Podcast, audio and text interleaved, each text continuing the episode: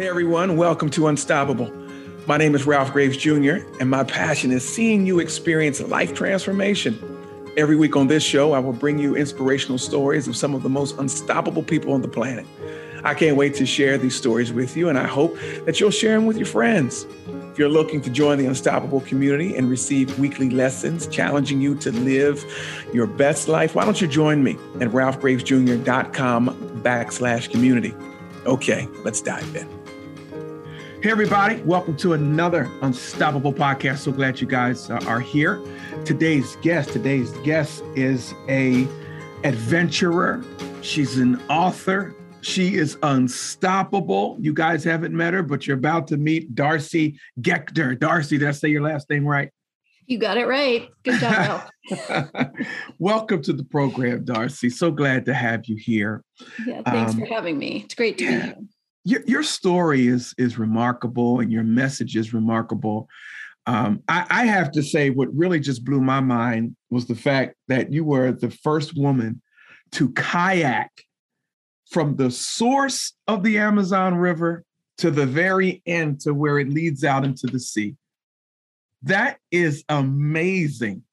That is amazing. What um what's first of all, what sea does it lead out to?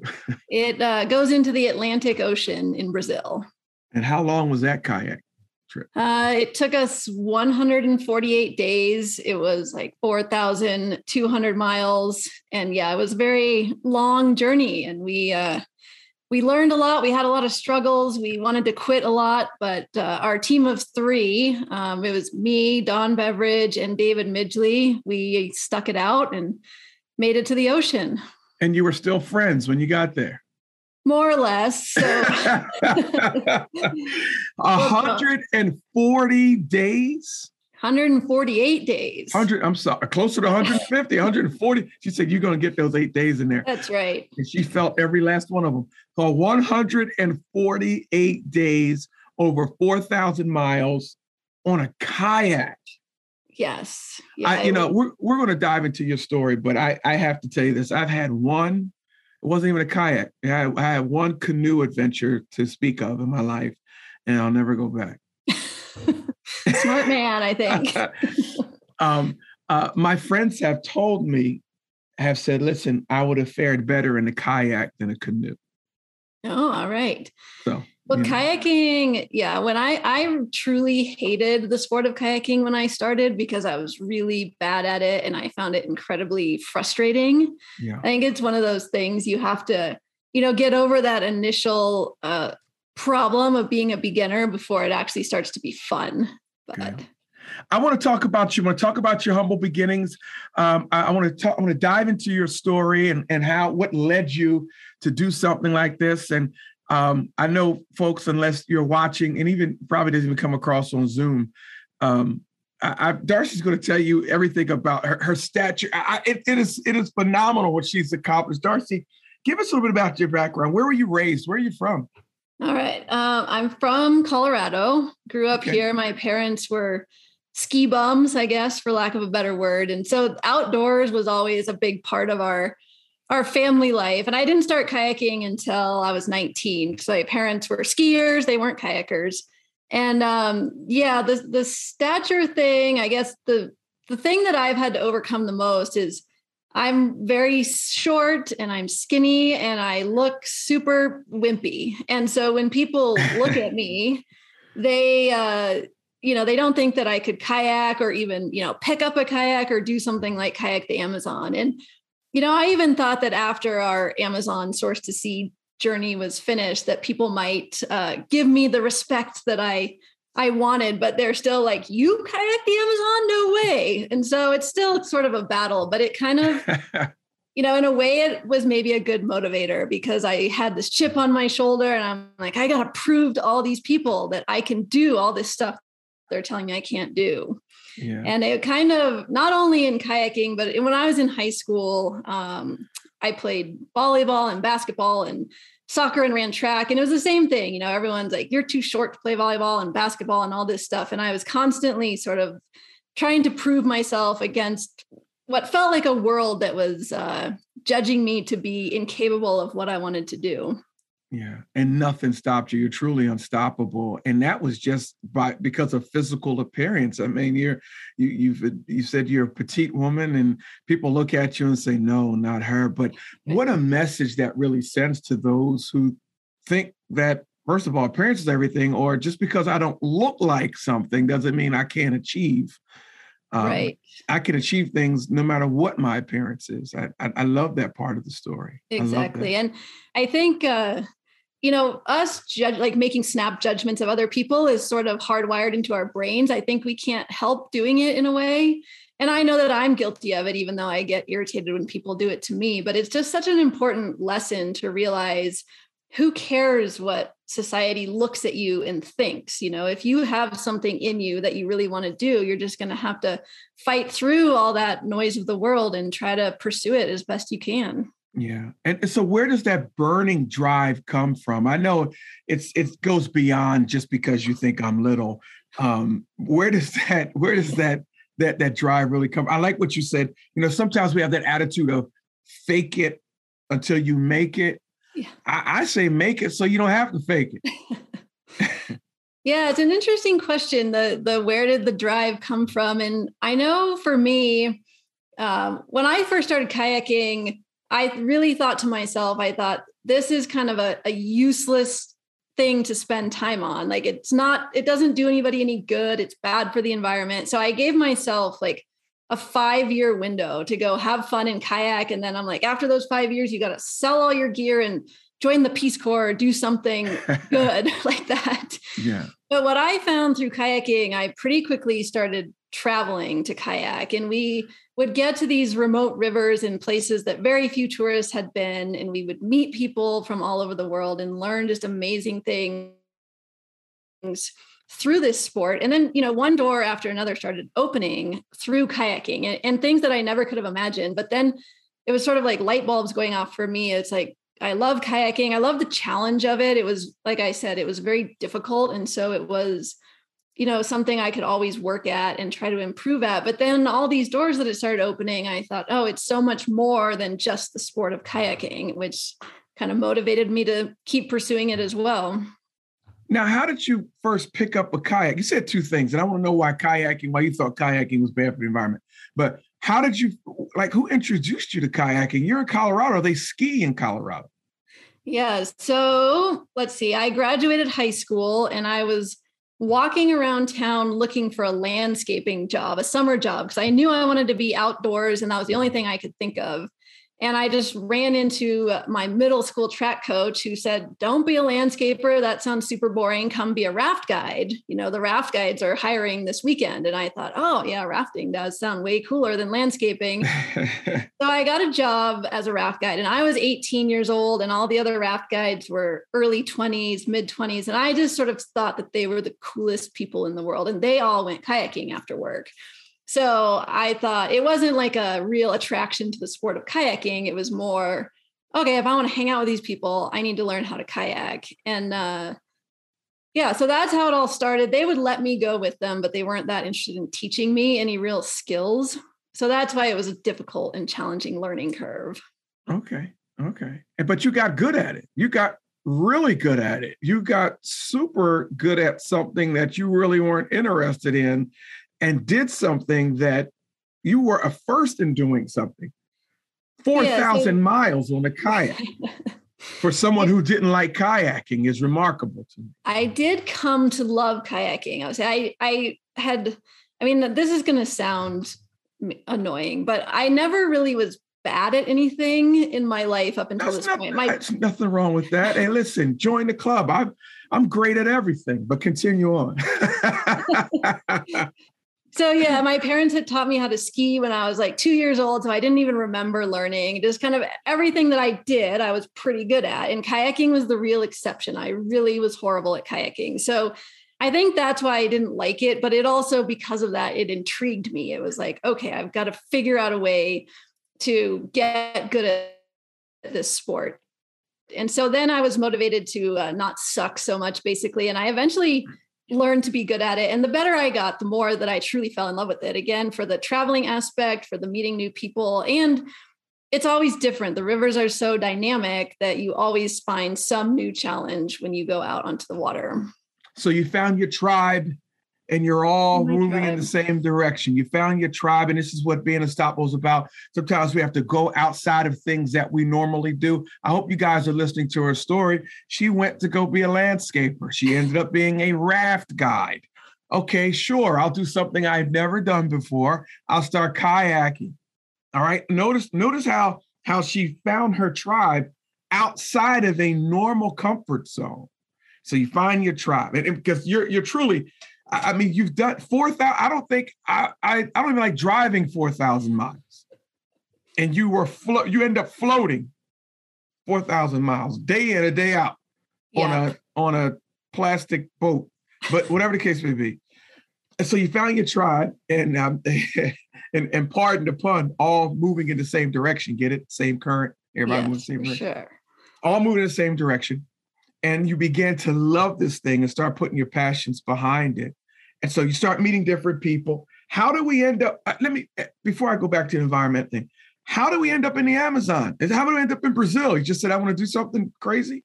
No, so this is a very interesting story in itself. So through kayaking, I um, started working as a kayak guide for a company in Ecuador called Small World Adventures, which I'm now part owner of. And so my job right, was time out. How did we get to Ecuador? You just don't wake up in Colorado and say, I'm going to Ecuador. All right, it's I'll keep the story as short as possible. But so right. okay, I did one year of kayaking with the raft company, and I was going to university at University of Montana at the time.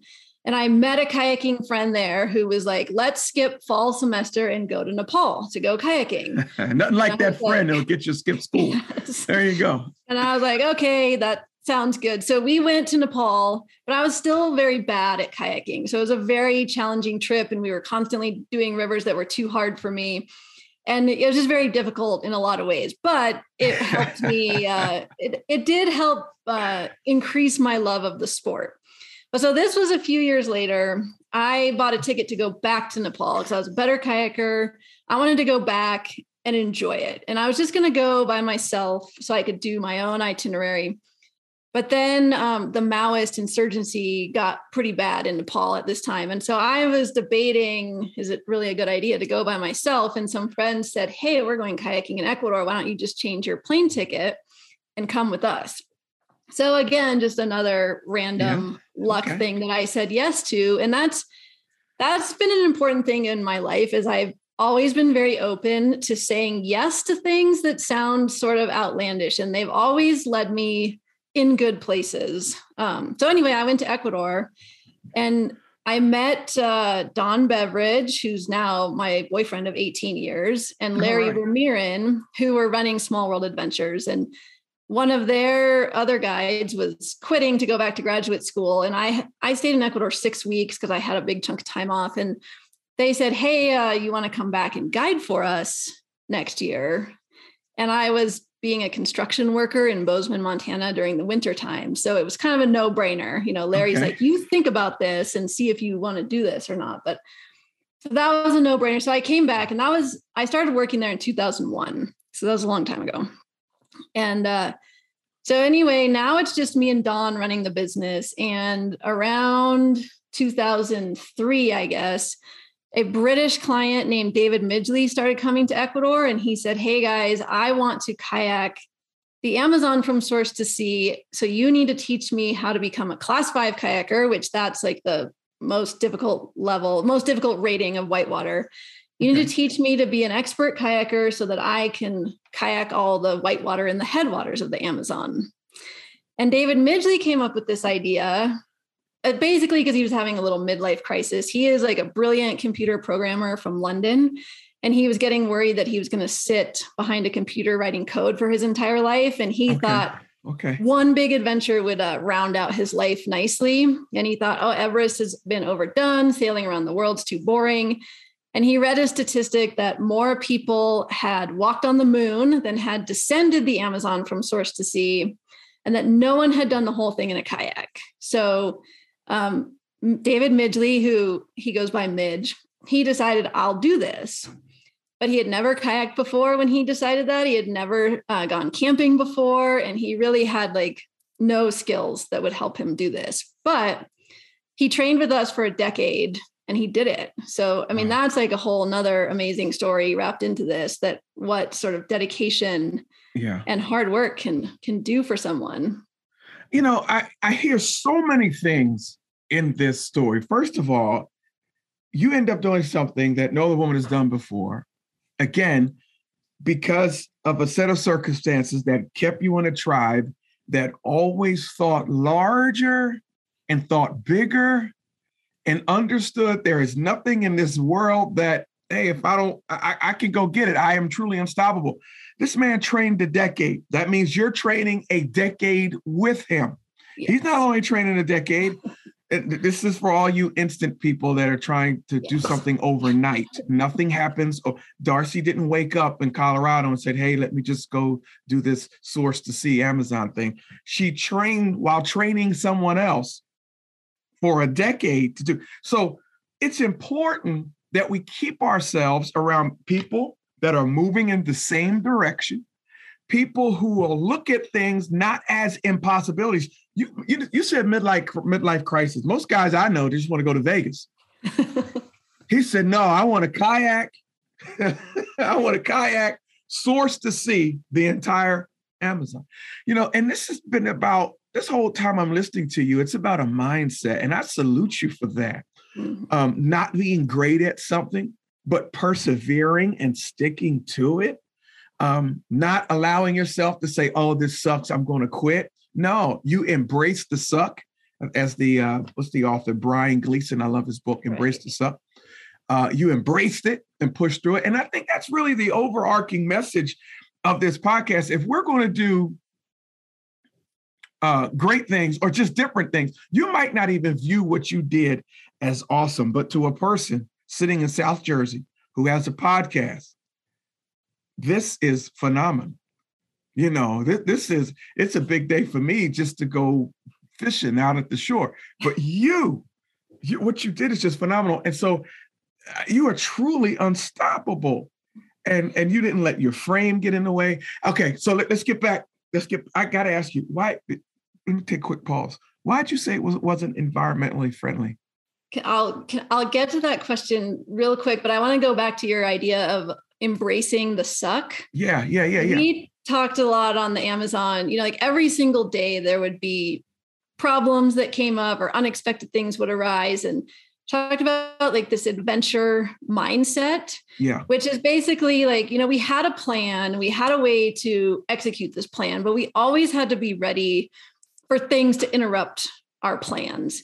And it was so easy when things went wrong to kind of get upset or get flustered and you know you want to throw up your hands and just be angry yeah. but of course you know none of that is productive and so i was really developing this um the sort of mindset where it's like okay we're gonna be ready for the unexpected we're gonna embrace problem solving on the fly because that's a fun challenge in itself you know it's like if everything goes perfectly well it's just boring but yeah when you can see obstacles and treat it as you know sort of a game if you will okay how am i going to figure out this problem it was just amazing how little shifts in our own mindset really yeah. made life uh, much better or much worse, depending on which way our mindset went on the Amazon.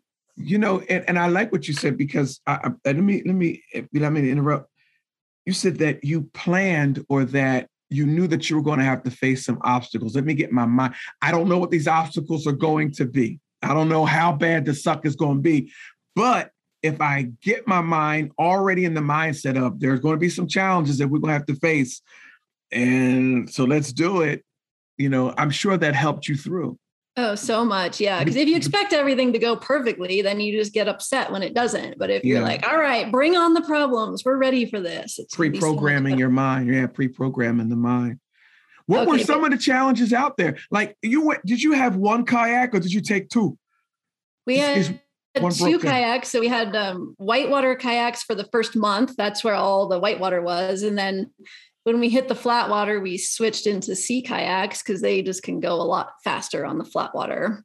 And so, yeah, getting the sea kayaks um, imported into Peru and then delivered to a little town in the middle of nowhere, close to where the flat water start. That started. Um, that was one of the challenges we had. Um, in the Whitewater, it was like a big, deep canyon, and there was a few road access points. But so we had to do what we call self-support kayaking. So carrying everything we need, like camping gear, food, first aid, all that stuff in our kayaks with us. but you know, you can only carry a certain amount. So we had to arrange for guys to do food drops for us. So we'd package up these little boxes of food and find a Peruvian guy with a truck and be like, we'll pay you 200 bucks if you drive it to these coordinates and then hope that show, they showed up, which they always did, which was great.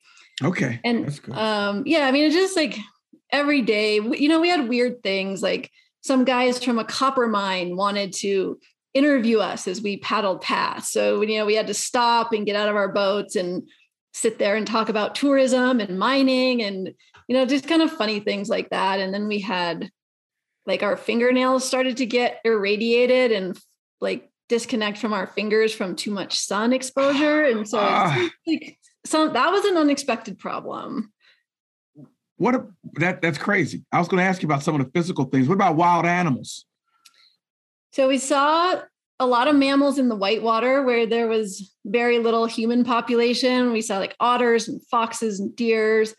And down on the or just deer, down on the lower river. it's okay. It's okay. I'm from the the, the my my um my audience who know we say deers, I'm sure. Go All right, perfect. Um, in the lower river during the flatwater it's very populated so everyone uses the river as a highway all the towns and cities and villages are along the river yeah. so we really didn't see that many mammals mainly because if people see them they tend to kill them either for hunting or if they're predators they don't want them in town okay. so but we did see we saw pink river dolphins which was awesome wow um, that was definitely the animal highlight of the trip. And we saw big stingrays, amazing bird life down there, and all kinds of fish. So you went into the ocean? I thought you just went to the mouth of the ocean. You went actually into the Atlantic. We so we drew a line where the two the north and the south point of land that make the mouth of the Amazon River. We like drew an imaginary line across that and paddled out across the line. So we didn't keep on going into the ocean, but we paddled out into the ocean and then turned around and came back to the southernmost point of land at the Amazon's mouth. Okay. Okay. This is something else. All right. I, I got to go back to why you say they weren't environmentally oh, yeah. friendly. Okay. So kayaking, I mean, I'm sure it's not the worst thing you could do for the environment, but you drive a lot to go kayaking and you always need two cars to do shuttle. So one one you leave at the end of the run and then one you drive up to the top of the run and all the mm-hmm. boats are made out of plastic and they break a lot and so then they're not really recyclable so then you have this giant plastic that you put into a landfill so again there's worse things you could do for the environment yeah yeah but it's not I, what you you know i better not i better i see this is what i always do I always have a great interview going and then i mess it up um well, I have a good spin on it. I, I, don't think that it's. I don't think this is that's that's a huge deal. I'm sitting here drinking plastic bottled water now. That in my business, which basically requires people to fly to Ecuador in order to go kayaking, is not very environmentally friendly either. But yeah. one thing we do a lot, we talk to our guests a lot about, you know, the all of the rivers we kayak in Ecuador flow into the Amazon. So we talk about the challenges, the environmental challenges of the Amazon River Basin. And there's a great um, nonprofit down in Ecuador called the Ecuadorian Rivers Institute. And that's been one cool thing is talking to clients about it, making them understand a part of the world that they maybe wouldn't have gone to if it weren't for the sport of kayaking. And then they get involved with the Ecuadorian Rivers Institute, either by donating or volunteering. And so even though it definitely has a environmental or carbon footprint, there can be a lot of good that comes out of it. Everything we do is a carbon footprint. And I think you guys are doing your part to really um, yeah, keep it as clean as you can while still in, enjoying um, the environment and still enjoying it around. I, I, need to get to Ecuador. I have a friend that goes back and forth to Ecuador a lot. And it seems like a really, really clean situation. I mean, he's he's a designer, he's a fashion designer. Every time he posts picture, I mean, the towns just seem so quaint and small and and clean and yeah. Yeah, Ecuador is amazing. The people are super friendly. Like you say, yeah, it's a, it is quite a clean place and it goes from sea level to 21,000 feet. Wow. diverse country as well. So I wow. definitely recommend it if you get the chance. Darcy, you wrote a book. What's the name of the book? The book is called Amazon Woman. Amazon. If you Google it, type in Darcy along with that title.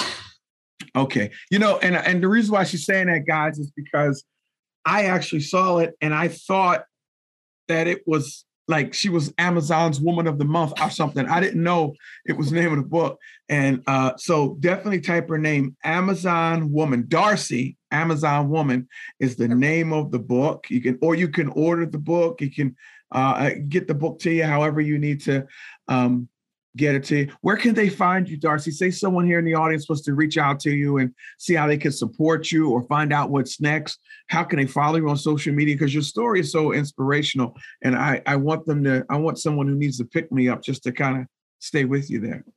All right. Yeah, they can uh, check out my website, which is darcygaechter.com. And actually, I guess an easier way to find it is amazonwoman.net since my name is hard to spell, but amazonwoman.net will get you to the same place. And if you do want to look up my name, it's D A R C Y G A E C H T E R. And on social media, um, Instagram, Facebook, LinkedIn, I'm at Darcy Gaechter. I'm looking at one of your pictures here on uh, darcygaechter.com. It's like, looks like that kayak's about to turn over. Is that you in there? Well, quite possibly, yes. That turning okay. over does happen. And so I could talk to you forever about about recut. So you turn over, like what happens to all your goods? I guess everything's in plastic. Everything's held in there well, and you're supposed to tie everything in. But one of the first skills that people should learn when they want to kayak is how to do what people call the Eskimo roll. So when you do flip upside down, there's a technique to get the boat back right side mm. up. And it's super important to learn in whitewater kayaking because otherwise, if you can't do it, then you have to swim out of your kayak and then you're swimming in the river and losing your gear, and it's not a good situation. So, yeah, one of the first things everyone learns is how to rewrite the kayak. Yeah, that's uh, okay. That, that I, I might be out on that but still, I like you know I'm going to support you, whatever it is you need support in. This is this is some great stuff. But thank you for being on the Unstoppable program. Thank you for doing what you do. Thank you for being an inspiration and, and you seem so humble. You probably don't think you are. Your story's amazing. We could have talked for another 45 minutes, but but but just thank you for saying yes to going to Nepal. Thank you for saying yes to going to Ecuador. Thank you for doing what you do and being such an inspiration to men, women, boys, and girls everywhere. Right. Well, thanks so much for having me on the show. I really enjoyed talking with you. And uh, guys, listen, uh, you can stay up with me at Ralph at RalphGravesJr.com. Join the website, join the Unstoppable community. Guys, I'll see you next time. Thanks, Darcy, for being on the program. And let's be unstoppable together. Bye bye. Hey, everybody. I hope you enjoyed this unstoppable conversation. I want to make a special invitation to you to join the conversation. Every week, we record these conversations live on Fireside. It's a platform that gives you the opportunity to engage with and ask questions to your favorite podcast live. If you want to join us on Fireside and ask our guests the questions you have about their story, head to firesidechat.com backslash Ralph Graves Jr. and click Request Access. This is your chance to join the interview. Also, guys, I want to invite you to join the Unstoppable community at ralphgravesjr.com backslash community.